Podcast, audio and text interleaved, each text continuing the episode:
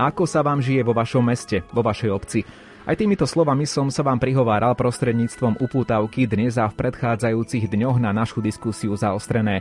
Či máme na mieste, kde žijeme vyhovujúcu dopravnú situáciu, pekné námestie, dostatok miesta na voľný pohyb a bezpečný priestor nielen pre auta, ale aj pre chodcov, to je vec nielen mestských poslancov, starostov, primátorov, ale aj architektov.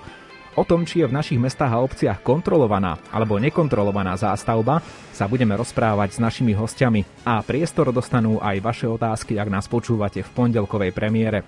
Dnešné zaostrené vysiela z bansko štúdia Rádia Lumen Ivo Novák.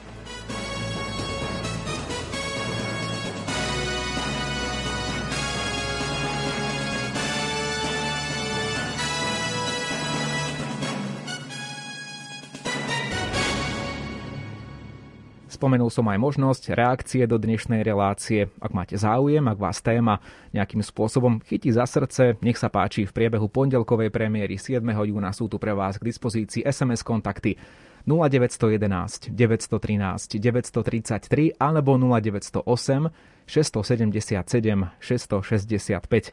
Mojimi dnešnými hostiami budú dvaja zástupcovia samozprávy. Bude tu pani Miroslava Sitová, ktorá je starostkou najväčšej obce na Slovensku, Smížany. Vítajte v štúdiu Radia, Radia Lumen. Dobrý deň, prajem. Pán Lukáš Štefánik, ktorý je viceprimátorom Nových zámkov. Vítajte. Dobrý deň, prajem. A diskutovať budeme aj s pánom Tomášom Sobotom, ktorý je architektom a urbanistom. Vítajte aj vy v našom štúdiu. Ďakujem, pekný deň všetkým. Dámy majú prednosť, tak ak dovolíte páni, najprv dám priestor pani Sitovej. To prvé kolo otázok bude také rozbehové, aby sme aj spoznali, aké sú východiska našej dnešnej diskusie. Ja som to už spomenul, spomenul pani Sitová, že Smížany najväčšia obec na Slovensku. Bol som tam aj ja v Smížanoch niekoľkokrát, takže viem, že máte ako obec napríklad aj supermarket, aj veľkú svetiňu Božieho milosrdenstva, dokonca aj, aj paneláky, takže to je možno také zaujímavé, čo sa týka obce, lebo možno by ľudia v prvom rade čakali od obce len nejaké tie domčeky a nejaké takéto ulice. E, dá sa však aj v prípade obce ako takej hovoriť o nejakých problémoch v rámci avizovanej dnešnej témy, kontrolovanej alebo nekontrolovanej zástavby v mestách a obciach? Určite áno. Myslím si, že v každej obci a v každom meste sú väčšie či menšie problémy. Vyplýva to z toho, že niekedy ľudia nepoznajú celkom legislatívu a tú čiernu stavbu si postavia, alebo niekedy aj cieľenie niekto, keďže vie, že je to možno ľahšia cesta a potom si dodatočne niečo povolím, tak urobí to aj iným spôsobom. Taktiež v našej obci, tým, že je najväčšia obec na Slovensku a v podstate veľmi blízko prepojená s mestom Spišská Nová Ves, tak je veľký záujem o bývanie, s čím takisto e, úzko súvisí aj problém s dopravou a s väčším počtom e, aut, ktoré sa denne vlastne pohybujú hlavnou traťou alebo hlavnou cestou obce a taktiež e, chýba nám obchvat obce, či už to južný alebo severný, ktorý, ktorý by nám obrovsky pomohol odľahčiť dopravu. Takže či už to v rámci bývania alebo v rámci dopravy vždy sú určite nejaké problémy. To, čo ešte vnímam ako, ako kľúčové, je časť komunity rómskej, kde naozaj nám čierne stavby z roka na rok pribúdajú a v podstate toto legislatíva veľmi málo rieši.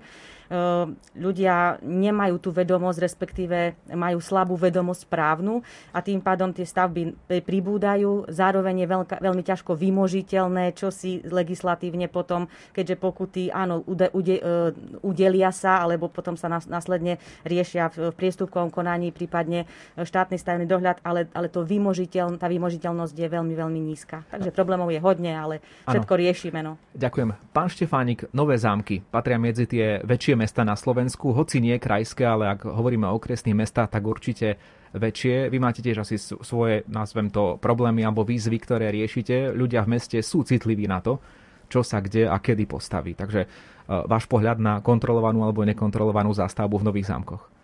Ďakujem pekne. V prvom rade mi dovolte, aby som sa poďakoval za pozvanie do tejto relácie a chcel by som pozrieť týmto všetkých poslucháčov Rádia Lumen. Na tú kontrolovanú alebo nekontrolovanú zástavbu sa dá pozerať z rôznych pohľadov. Jednak je limitovaná územným plánom a, a stavebným zákonom. A na druhej strane, ale tak ako aj pani starostka hovorila, sú ľudia, možno nejakí menší developeri alebo súkromníci, ktorí si postavia nejaký rodinný dom, chatu alebo nejakú inú e, budovu bez povolenia a bohužiaľ e, stavebný zákon, ktorý je už má 45 rokov, nie je nastavený dobre a nevieme sa niekde dohľadať toho, že, že by sme, e, alebo že by tie pokuty boli také e, veľké, aby, aby ľudia niekedy nemali motiváciu. Samozrejme, väčšina ľudí e, sa snaží stavať so stavebným povolením a tak, ako to zákon, zákon káže, ale vždy sa nájde niekto, kto, sa to snaží obísť. Na druhej strane, možno tá kontrolovateľnosť alebo nekontrolovateľnosť tej zástavby súvisí aj s developingom. Ako ste spomenul, sme také stredne menšie mesto, a nemáme toľko veľa developerských projektov v meste, ktoré by, ktoré by nejako zasahovali veľmi do toho prostredia, ale hlavné, čo limituje e, kontrolovanosť, nekontrolovanosť zástup je územný plán a stavebný zákon a my ako mesto sa snažíme vždy ísť v zmysle e, územného plánu. Aj k tomu sa ešte dostaneme, napríklad aj v debate s pánom Sobotom, architektom urbanistom. Z času na čas sa ľudia na internete dočítajú, že niečo by mohlo vyzerať inak v mestách a obciach, keby to mestský architekt alebo nejaký architekt jednoducho naprojektoval alebo bdel nad nejakým projektom. Je to pravda podľa vás? No, ako sa to vezme? Podľa môjho názoru e, problém toho mestského architekta je hlavne v tom, že slovenská legislatíva takýto inštitút nepozná a mesta to uchopia teda po svojom, ako môžu, ako vedia. V každom meste je to trošku odlišne, to funguje. A má to také nepríjemné dôsledky vlastne v tom, že ten mestský architekt akoby potom v určitých polohách sa ocitne takých, že, by, že nie je nikto, že jeho stanoviská nemajú váhu. Akože myslíte, a že je zbytočný alebo niečo Nehovorím, také? že je zbytočný, ale tie jeho stanoviská nemajú váhu. To znamená, že sa na ne nebude prihliadať. Ja dokonca mám metodické usmernenie okresného úradu Banská Bystrica, myslím z roku 2011, asi to bude 10 rokov, kedy som si to pýtal, že či útvar hlavného architekta v tej podobe, v ktorej vtedy fungoval, je orgánom dotknutým v územnom a stavebnom konaní a odpoveď bola, že nie je. Takže potom, eh, viete, tá váha stanovisk aj, aj zo strany developerov a teda tých, ktorí chcú stavať, je potom taký, taký laxný prístup k tomu architektovi. Takže toto je podľa mňa na škodu veci. Pán Štefánik, ako to vyzerá napríklad v Nových zámkoch? Máte mestského architekta alebo spolupracujete s takým človekom? Ja pôsobím možno 11 rokov v samozpráve a čo si ja pamätám, tak e, mestského architekta alebo hlavného architekta mesta nemáme. E, zaoberali sme sa touto myšlienkou, ale musím povedať, že ako pán architekt spomenul, že e, nepovedal by som, že tá úloha alebo tá funkcia alebo to pracovné miesto na mestskom úrade by bolo zbytočné, ale kolegovia, ktorí už dlhé roky pracujú na mestskom úrade, mi hovorili, že v minulosti bola funkcia mestského architekta a ten mestský architekt, e, čo bola jeho hlavná úloha, bolo pripravovať zmeny a doplnky územného plánu na základe buď požiadaviek obyvateľov alebo potrieb mesta.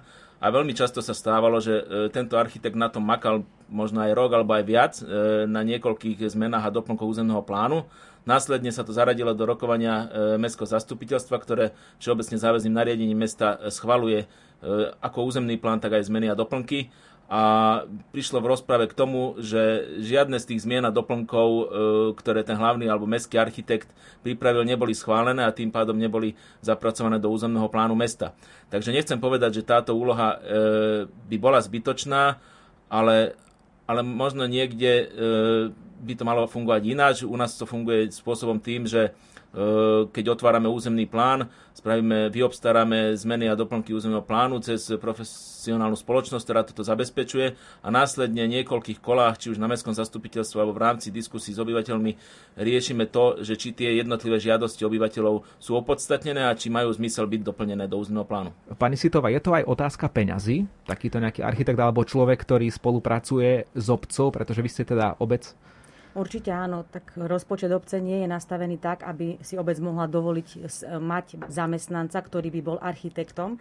Ale v rámci e, obce máme aj stavebný úrad, aj stavebné oddelenie a ako hovoril pán kolega viceprimátor, e, my taktiež obstarávame e, profesionála, ktorý potom zbiera požiadavky občanov a rovnako požiadavky zastupiteľstva, respektíve obce, s tým, že snažíme sa komunikovať s občanmi a taktiež so zastupiteľstvom, priebežne na zastupiteľstvách o tom, čo by sa malo v obci zmeniť v rámci územného plánu, aby teda tá informovanosť bola a následne vlastne v tých jednotlivých krokoch, ktoré sa musia dodržať v rámci schvalovania územného plánu, potom informovať, ako to postúpilo, ako sa vyjadrili dotknuté orgány a tak ďalej, s tým, že už na tom záverečnom návrhu e, poslanci dostatočne informovaní, rovnako to prechádza cez stavebnú komisiu a občas sa stane, áno, že niečo nie je schválené, ale zvyčajne je to kvôli tomu, že sa niektorý z dotknutých orgánov vyjadri negatívne. Inak e, zvyčajne vlastne takú skúsenosť máme, že tie zmeny a doplnky prechádzajú u nás v obci. E, takže zdá sa, že máme takú nejakú vzorku. Pán Sobota, ako to vyzerá v tých samozprávach, že je to aj otázka peňazí a je to aj otázka spôsobu, ako sa k tomu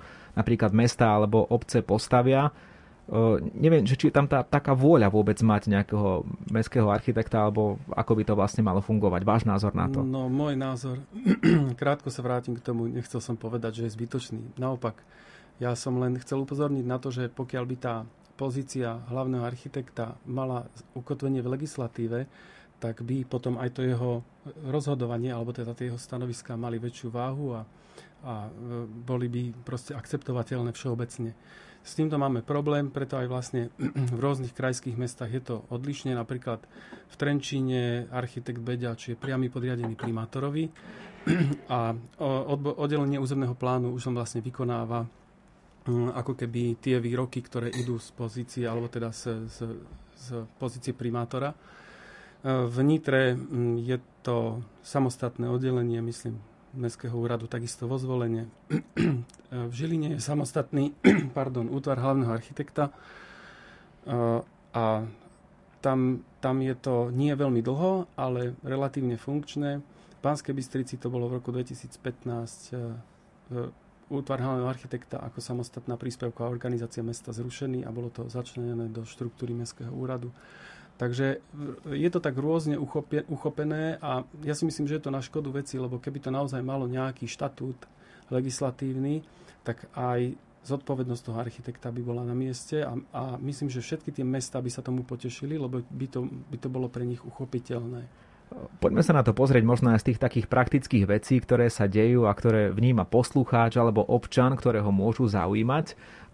Pani Sitová, za vami ako za starostkou Smížiam prídu niekedy občania, že majú pochybnosti o niečom, čo sa chystá, o nejakej stavbe, alebo jednoducho prídu na zastupiteľstvo sa pýtať, konzultovať, že majú pochybnosť, či ten a ten investičný zámer náhodou nezhorší situáciu na mieste, kde oni žijú? Mm-hmm.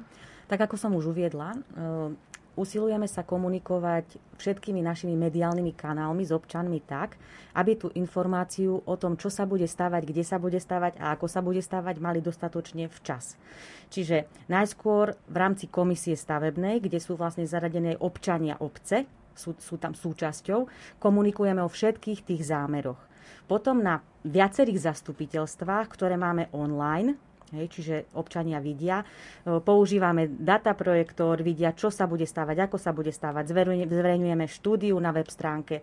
Prosto všetko to, čo by mala obec ako investíciu zaradiť v rámci svojho územia, e, komunikujeme všetkými kanálmi, ktoré máme. Ale stane sa, aj napriek tomu, že niekto možno nerozumie, alebo chce vedieť, ako to bude. Poviem krátky príklad. Chystáme sa už vlastne obstarávať e, zhotoviteľa na dom seniorov. A v tom dome seniorov seniorov sme mali skreslenú kaviareň. No tak ľudia začali e, komunikovať medzi sebou, že teda budeme nejakú podnikateľskú činnosť tam robiť. Nie, odpovedali sme cez tie komunikačné kanály, ktoré máme. Bude to slúžiť iba tým občanom, ktorí budú ubytovaní v dome seniorov a ľuďom, ktorí prídu vlastne ich pozrieť, čiže žiadna podnikateľská činnosť tam nebude. Príkladmo, teda ak sa takéto situácie vyskytnú, tak to komunikujeme buď e, cez 211, čiže zákon e, o e, slobodnej prístupe k informáciám, takže dajú ta, takúto otázočku, my odpovedáme písomne, alebo vravím, ako náhle nejaký ten šum vznikne, tak sa snažíme komunikovať to občanom, aby teda boli informovaní a aby to, čo sa investovať má v obci, aby bolo dostatočne zrozumiteľné pre všetkých a aby to prijali. Čiže tak nejako by to asi malo byť.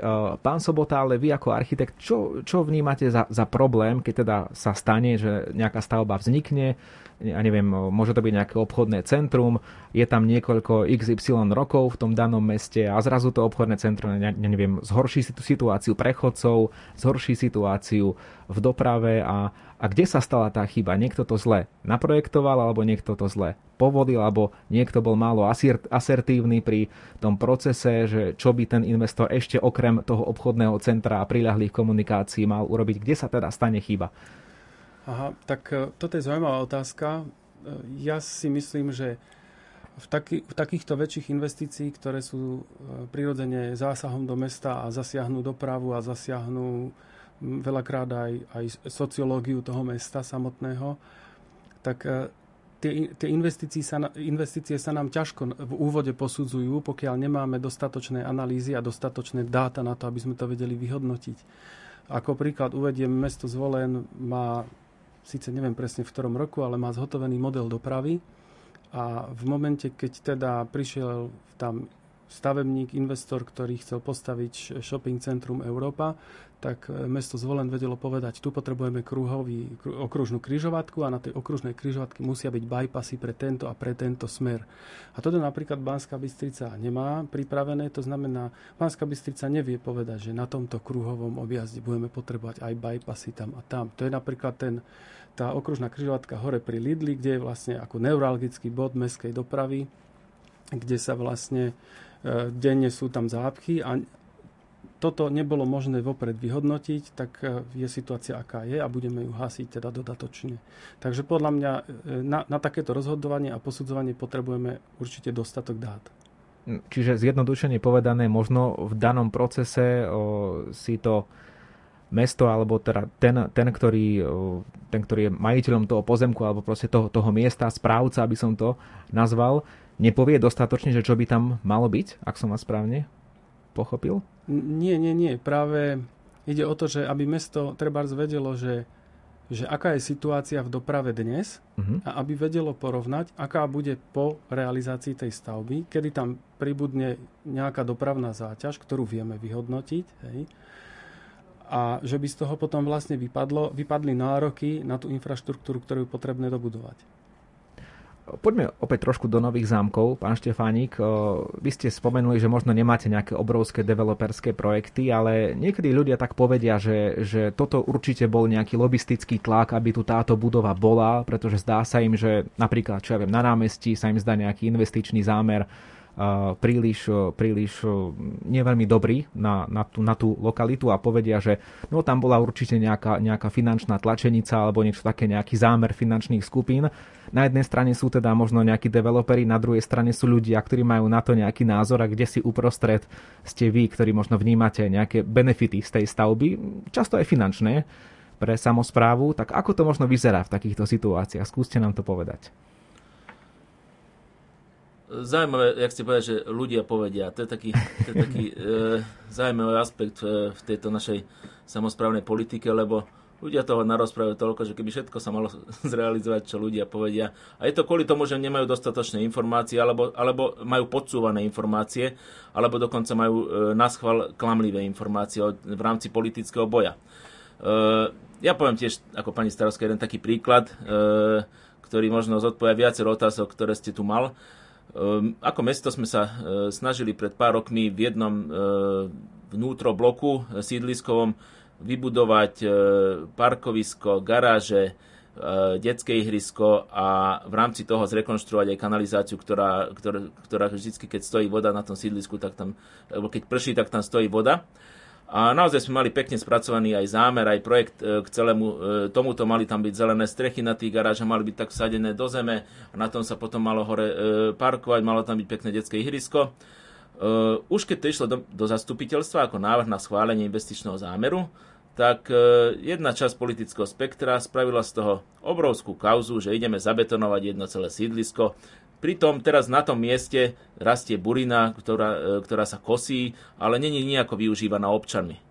A e, bohužiaľ e, niektorými tými politickými tlakmi v rámci tých bojov v rámci jednotlivých skupín v mestskom zastupiteľstve došlo k tomu, že na mestské zastupiteľstvo prišlo asi 100 obyvateľov tej danej lokality, ktorí e, spravili taký nátlak, že následne tento bod bol vyradený z rokovania mestského zastupiteľstva a potom za nejaký pol roka e, prišli za mnou z okolností, je to v mojom volebnom obvode, pardon, tento, e, táto lokalita, chodili za mnou ľudia, že prosím vás, m, pán Štefánik, tuto nám stojí voda deti sa nám nemajú ide hrať a už robte s tým niečo. A my hovoríme, ale my sme s tým chceli niečo robiť pred tým pol rokom, ale vy a vaši susedia a kolegovia prišli a zmietli tento návrh tak, e, lebo nevedeli presne, o čo sa jedná.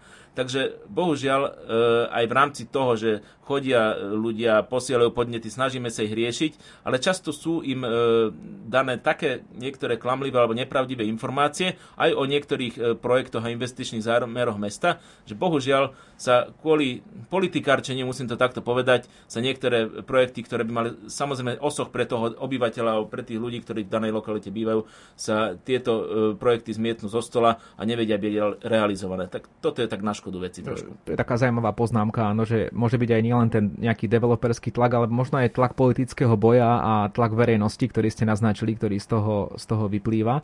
Uh, pani Sitová, u vás je špecifická situácia trošku aj v tom, že teda východné Slovensku, obzvlášť uh, časť Spíša, to sú Smížany, sú tam aj veci, ktoré súvisia s marginalizovaným obyvateľstvom, teda s Rómami, čierne stavby a tak ďalej. To trošku asi mieša karty pri tom, ako vôbec tá obec vyzerá z hľadiska toho, čo sa tam stavia, ako sa stavia. Je to asi špecifický problém, ktorý mnohé obce mesta, mnohé obce mesta neriešia.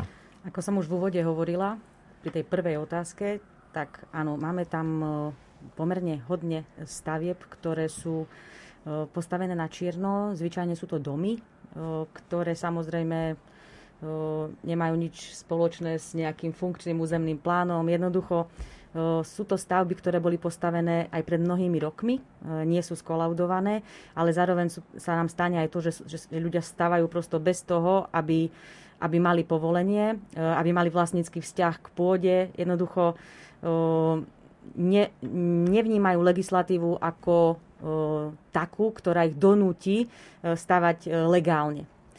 Samozrejme, nájdú sa tam e, tiež ľudia, ktorí, ktorí stávajú legálne. No a tu sa vlastne dostávame do e, problémov so zákonom, ktorý e, v podstate Áno, na jednej strane by sme mohli stavbu odstrániť, ale čo som poslankyňou 5 volebných období a teraz starostkou som sa nestretla ani raz s tým, že by sa nejaká stavba odstrániť dala. Hej, čiže je to v podstate nevymožiteľné a toto komunikujú samozprávy už veľmi, veľmi dlho, že tá legislatíva nie je e, dotiahnutá tak, aby e, kompetencie samozprávy, respektíve aby ten stavebný zákon bol naozaj vymožiteľný. A preto je aj na čase, už po tých rokoch, rokúcich, aby sa otvoril len je tu diskusia o tom, či sa má celkom meniť a teda úplne zobrať právomoc samozpráve a kde si na okresnom úrade riešiť veci, ktoré sa týkajú samozprávy, alebo to nechať na tej samozpráve. Ja by som sa radšej prihovárala byť bližšie k občanovi, čiže nechať to tej samozpráve a aplikačnou praxou za tie roky nastavené alebo vychytané e, dôležité veci zaradiť do tej novely zákona, tak aby naozaj ten občan sa teraz poviem, že, ne, nemohol, že neusmieval mi do tváre, že však aj takto nič nemôžete urobiť, no dajte mi tam pokutu a čo, alebo ju zaplatím, alebo ju nezaplatím, dokonca až tak to je, že, že ani ju nemusí zaplatiť. Hej. Je to teda... E, ten, kto je zodpovedný, ak to, je, ak to chce e, dodržiavať zákon, tak tento človek to aj dodržiava a tí, ktorí zodpovední nie sú alebo ho nedodržiavajú, tak majú, majú tú cestu v rámci stavebného zákona veľmi ľahkú. V dnešnej relácii zaostrené sa rozprávame o kontrolovanej alebo nekontrolovanej zástavbe v našich mestách a obciach. Hostiami sú pani Miroslava Sitová, starostka Smižian, Lukáš Štefánik, viceprimátor Nových zámkov a tiež architekt a urbanista Tomáš Sobota. Pripomínam, že ak nás počúvate v pondelok 7. júna, sme za polovicou relácie, môžete položiť aj svoju otázku v podobe SMS-ky na 0911 913 933 alebo 0908 677 665. Ja ešte ostanem pri tej predchádzajúcej otázke, ktorá súvisí s nejakým lobistickým tlakom developerov a finančných skupín Pán Sobota, zaujímal by ma, by ma váš názor teda v, takýchto, v takýchto situáciách, keď sa stavia nejaký, nejaký veľký, zväčša sa to nazve polifunkčný objekt. Môže to byť aj z časti obchodné centrum, z časti bývanie alebo len bývanie. Jednoducho veľký objekt, ktorý zmení tvárnosť mesta zvyčajne, skôr je to v mestách ale ktorý, za ktorým je teda nejaký silný hráč, že nie je to nejaký jednotlivec, je to nejaká väčšia skupina. Vnímate, že vznikajú tu nejaké tlaky, že jednoducho ten developer trochu vie viac zatlačiť na mesto, získa nejaké svoje kontakty a tým pádom si vydobíja lepší priestor ako, ako za normálnych okolností? Tak eh, ja si myslím, že by sme nemuseli akože dlho hľadať a našli by sme také príklady v praxi, kedy naozaj mm, tí developeri, teda keď ich tak nazveme, tak využívajú rôzne kontakty na to, aby si zjednodušili cestu k tomu zámeru. Samozrejme vy, vyhýbajú sa, alebo teda málo kedy, málo kedy sú prípady, kedy sa zapájajú občania prostredníctvom nejakého participatívneho plánovania do toho procesu tak potom samozrejme, že ten výsledok je taký pobúrlivý, pobúrlivý vo verejnosti sú na to rôzne reakcie. Ja by som sa ešte, ak mi dovolíte, krátko vrátil k tomu, že kontrolovaná a nekontrolovaná výstavba. Z toho, čo hovorili tu na zástupcovia samozprávy, tak ja by som to zjednodušil. Tá kontrolovaná výstavba je všetko, čo sa stavia a je v súlade s územným plánom, lebo ten územný plán je nástroj na to, aby sme kontrolovali výstavbu. A tá nekontrolovaná výstavba to je práve tá živelná, čierna, to sú tie čierne stavby, ktoré nevieme odstrániť, pretože v stavebnom zákone je stále nejaké, nejaká klauzula, teda inštitút dodatočného povolenia stavby. Takže ja si môžem postaviť, čo chcem a potom, keď dokážem preukázať, že tá stavba nie je v rozpore s verejným záujmom, čiže donesiem stanovisko, ja neviem, ochrany prírody a tak ďalej, tak ďalej, tak mi bude dodatočne povolená, zaplatím nejakú smiešnú pokutu a a v podstate som obišiel možno, že ešte jednoduchšie a, a ľahšie a lacnejšie, ako keby som išiel poriadnym procesom. Takže toto sú tie, tie nepríjemnosti zákona, ktoré dneska poznáme a s ktorými musíme bojovať. A takisto by som ešte videl vlastne problém aj v tom, že jediná inštitúcia, ktorá je zo zákona spôsobila posudzovať súlad navrhovanej stavby s územným plánom je stavebný úrad. Takže aj tu sa vlastne ako keby uberá tej zodpovednosti architekta mesta, kedy stavebný úrad v podstate je spôsobili povedať, či tá stavba je go alebo je no-go, keď to tak zjednoduším. Takže toto sú také veci legislatívne, ktoré by bolo dobre naozaj v tých zákonoch doriešiť. Aj k tým stavebným úradom sa ešte dostaneme. Je tam jedna plánovaná novinka, ale ešte predtým, keď sme už načali tú kontrolovanú versus nekontrolovanú zastavbu, čierne stavby, ktoré spomínala pani Sitová, tak ako je to v Nových zámkoch, pán Štefánik, s čiernymi stavbami? Tam teda možno nie je nejaká, nejako veľmi zastúpená, alebo nie tak veľmi zastúpená marginalizovaná rómska komunita, ktorá teda s tým má určitý problém. Stretávate sa s tým napriek tomu aj u vás v meste?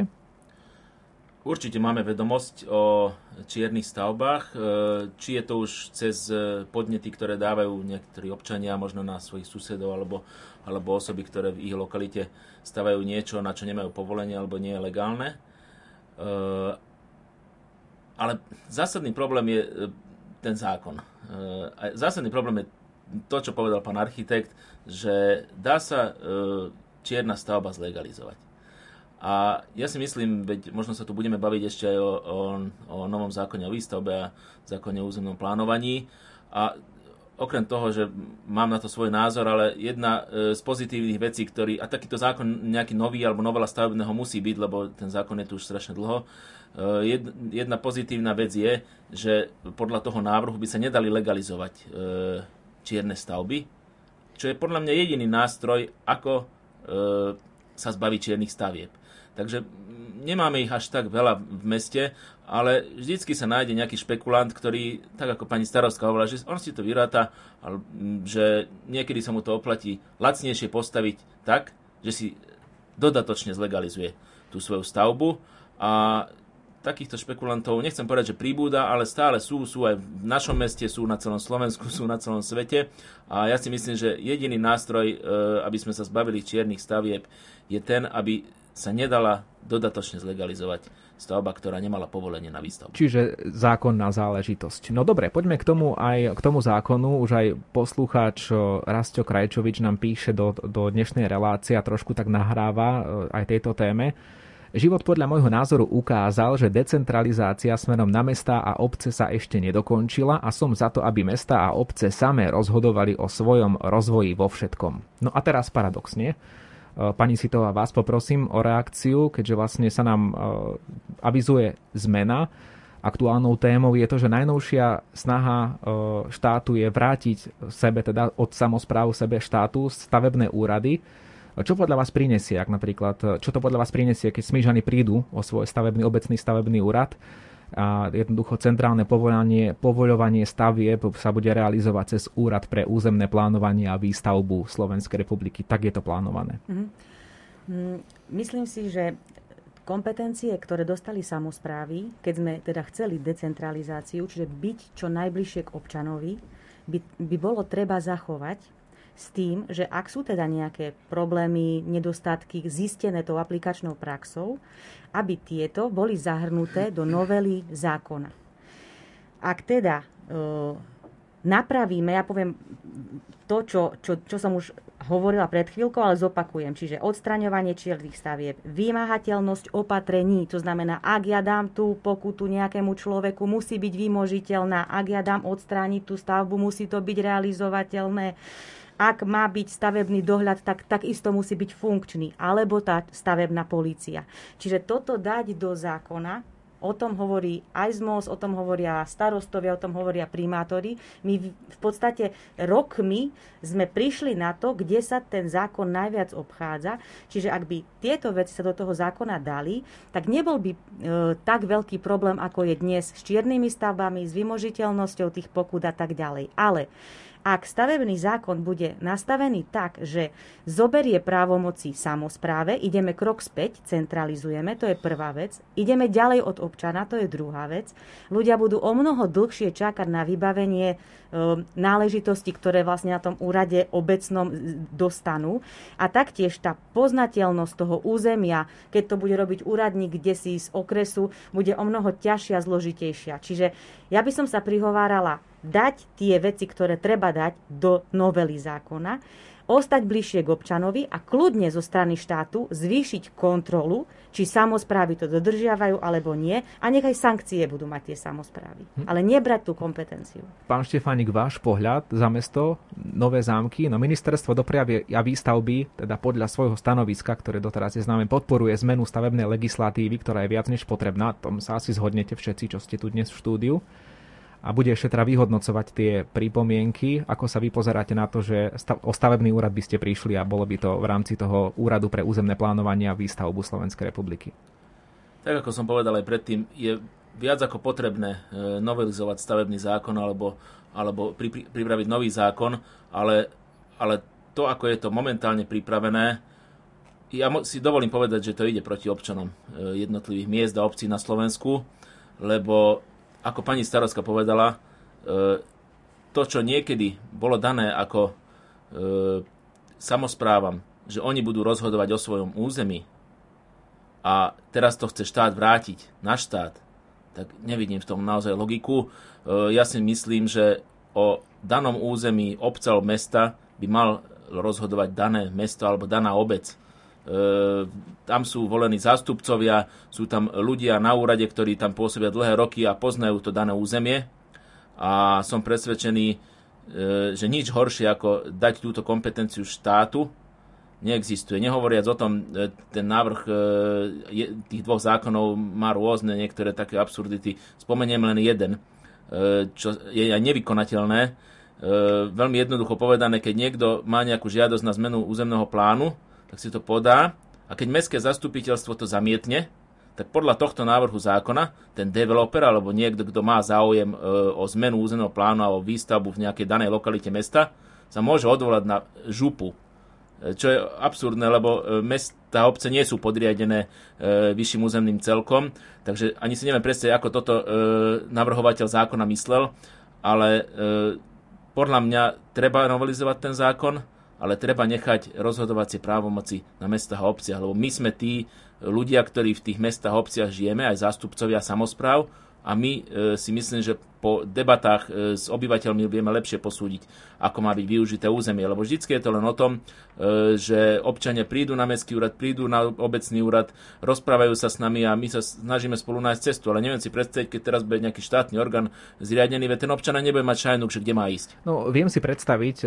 pán Sobota, námietky typu, že niekto v Bratislave rozhodol o stavbe, čo ja viem, v Košiciach napríklad, že ľudia to budú, to budú takto vnímať. Ako to vidíte vy práve toto toto prenesenie kompetencie paradoxne nie smerom k samozprávam, ale e, vzatie tej právomoci samozpráva má späť na štát. Áno.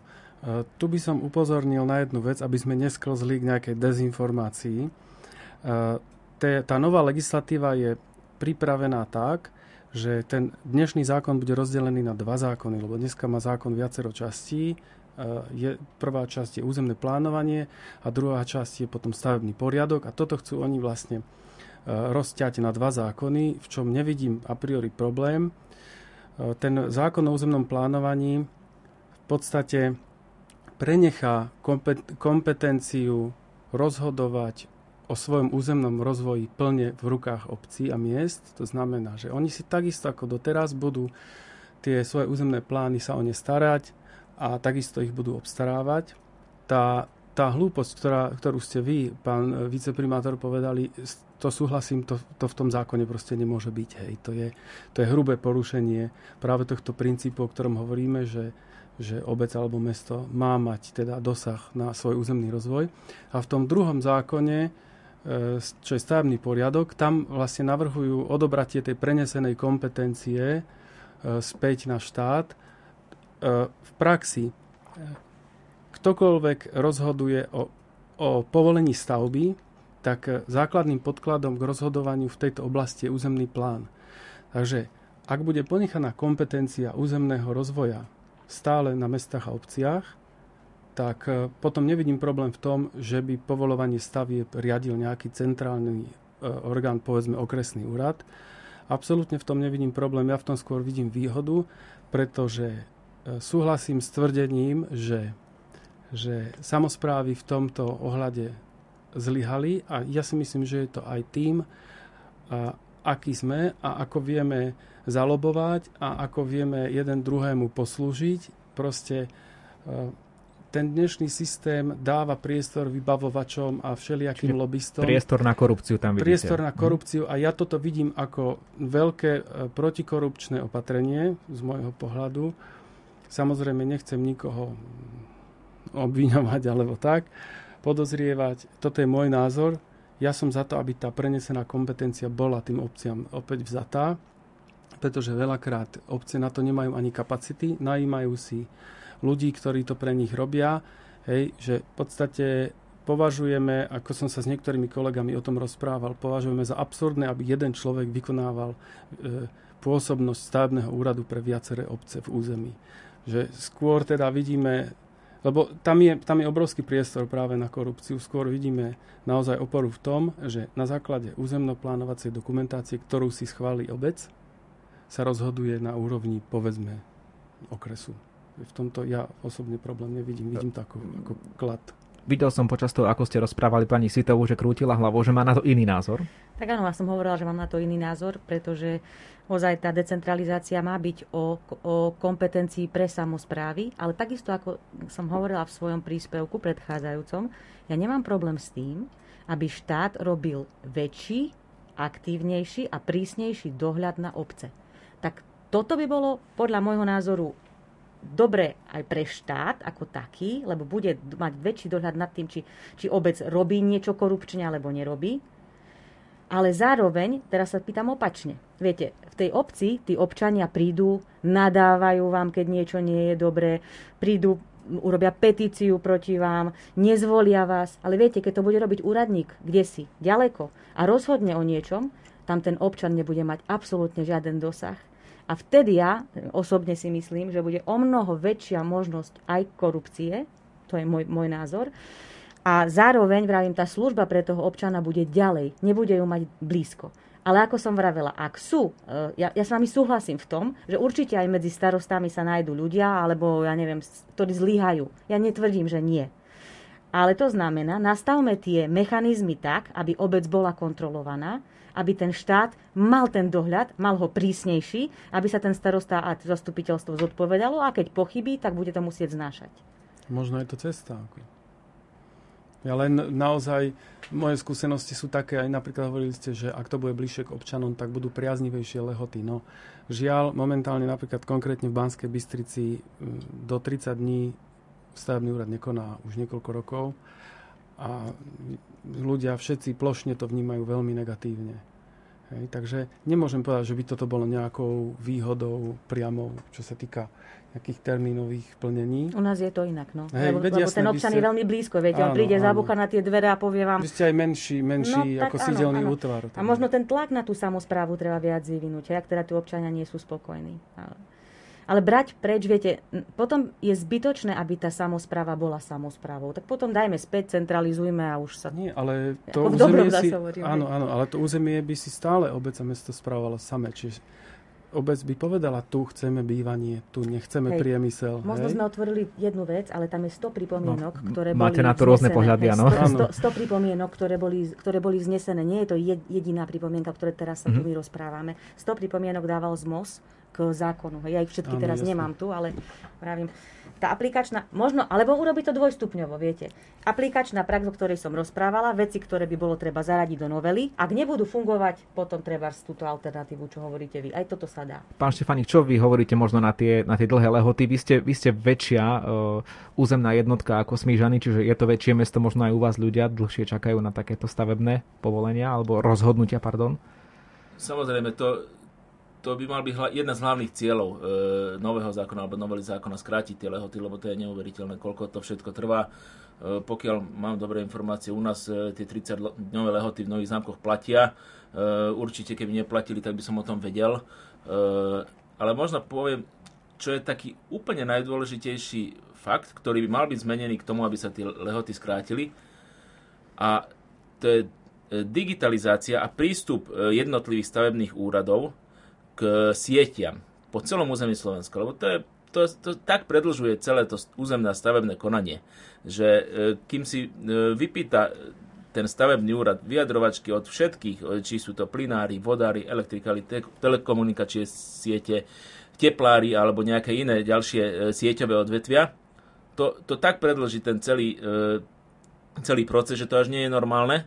A práve stačilo by spraviť jednu digitálnu mapu, ku ktorej by mal stavebný úrad prístup a bez toho, aby sa museli jednotlivé, e, jednotlivé teplárne, vodárne, plinárne, e, elektrárne vyjadrovať e, jednotlivým projektom, tak by to ten systém vyriešil za minútu. Takže toto si myslím, a samozrejme je tam o mnoho veľa ďalších vecí, ktoré by trebalo zmeniť, ale keď sa pýtate priamo na tie lehoty, tak ja si myslím, že toto by určite tie lehoty skrátilo. Blížime sa k záveru našej dnešnej diskusie. Ešte jednu tému sme tak trošku neúplne rozobrali, ktorú máme prichystanú a to je doprava. Mnohí ju vnímajú ako palčivý problém, či už v mestách alebo aj v obciach. Napríklad aj v Smižanoch je celkom slušná intenzita dopravy. Ako to chcete riešiť? Možno taká prvá otázka, pani, pani Sitová, a v podstate aj posledná k záveru dnešnej relácie. Mm-hmm. Práve tento týždeň som mala stretnutie s architektom, ktorý kreslil pre vyšší územný celok, keďže cesta, ktorú máme ako najkrízovejšiu v rámci obci, ide stredom obce a je to cesta vyššieho územného celku. A kreslil tam kruhovú e, krížovatku. E, s tým, že v stredu máme obecné zastupiteľstvo, kde pozývam aj ľudí z vyššieho územného celku, z odboru dopravy, lebo e, tá komunikácia, ktorá nepatrí obci a ide stredom obce, je e, tak e, veľmi vyťažovaná, nie iba osobnými automobilmi, ale aj nákladnými. Čiže keďže Spiska Nová Ves nemá diálničný privádzať, tak všetko to ide obcov Smyžany. E, bol plánovaný severný obchvat, ktorý ale vzhľadom k tomu, že sú tam skreslené v rámci projekt čného návrhu dva tunely je, keďže vieme, že na Slovensku je problém urobiť jeden tunel Višňové, tak a iné ďalšie, tak je myslím, že tak skoro nerealizo- nerealizovateľný. Ale pri tom stretnutí s pánom architektom, o ktorom som hovorila, e, z, navrhoval e, zmenu tretej, cesty tretej triedy trochu inak, iným smerom, aby teda sme vytvorili obchvat obce a o tom teda budeme komunikovať na tom zastupiteľstve aj s tými zástupcami vyššieho územného celku. Takže tu, tu vlastne, to, tu vlastne hovorila, využívate architekta. To, čo ano. som hovorila, áno, e, že keď potrebuje tá obec, tak e, komunikuje s jedným alebo viacerými architektmi, ktorí naozaj sú profesionáli, veď nemôžeme si sami povedať ako. A ideálne je komunikovať aj s tými, ktorí už čo si pre tú obec kedysi kreslili. To je, no, nemusí to byť človek, ktorým ja teraz spolupracujem, ale mať, alebo ma spolupracujeme, ale mať tú kontinuitu v tých názoroch a zároveň, keďže hovorí, hovorím stále o tej ceste tretej triedy, ktorá je cestou vyššieho územného celku, komunikovať aj s týmito ľuďmi. A teda ako som hovorila v podstate na začiatku relácie, ak my tému rozoberáme pravidelne na tých zastupiteľstvách a tá informovanosť je, tak ten občan sa k tej informácii môže dostať. Ale čo sa týka vlastne realizácie tej zmeny, toto je takisto tým, že to nie je obecné, to, to bude trvať o mnoho dlhšie. Áno. Ale Stručne aspoň sa posunieme kde si ďalej. Áno, mhm. áno. Pán Štefánik, priznám sa, nemám až takú informáciu a znalosť nových zámkov, ale asi aj tam máte nejaké dopravné problémy, ktoré musíte riešiť.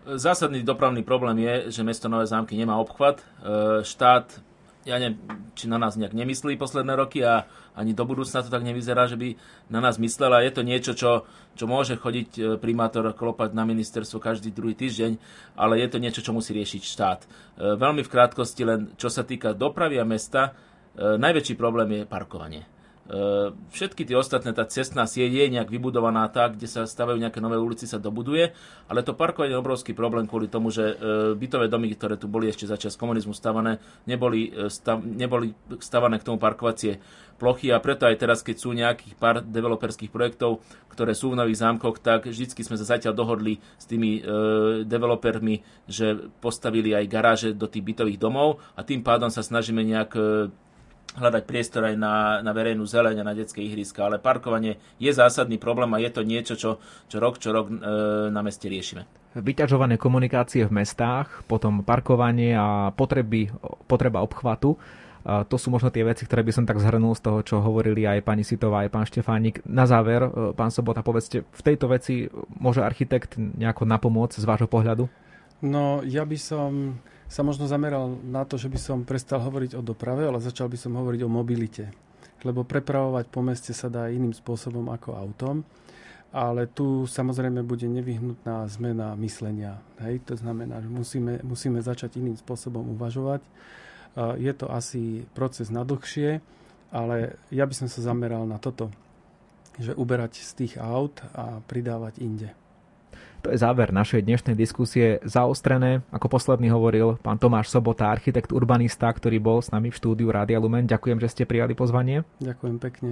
A boli tu aj dvaja zástupcovia samozpráv, pán Lukáš Štefánik, viceprimátor Nových zámkov. Ďakujem, že ste prišli. Ďakujem pekne a prajem príjemný zvyšok dňa. A za účasť diskusii ďakujem aj pani Miroslave Sitovej, ktorá je starostkou najväčšej obce na Slovensku, Smížany. Ďakujem. Ďakujem pekne za pozvanie, pozdravujem poslucháčov. Dnešné zaostrené pre vás moderoval Ivo Novák a teším sa na stretnutie opäť niekedy na budúce. Do počutia.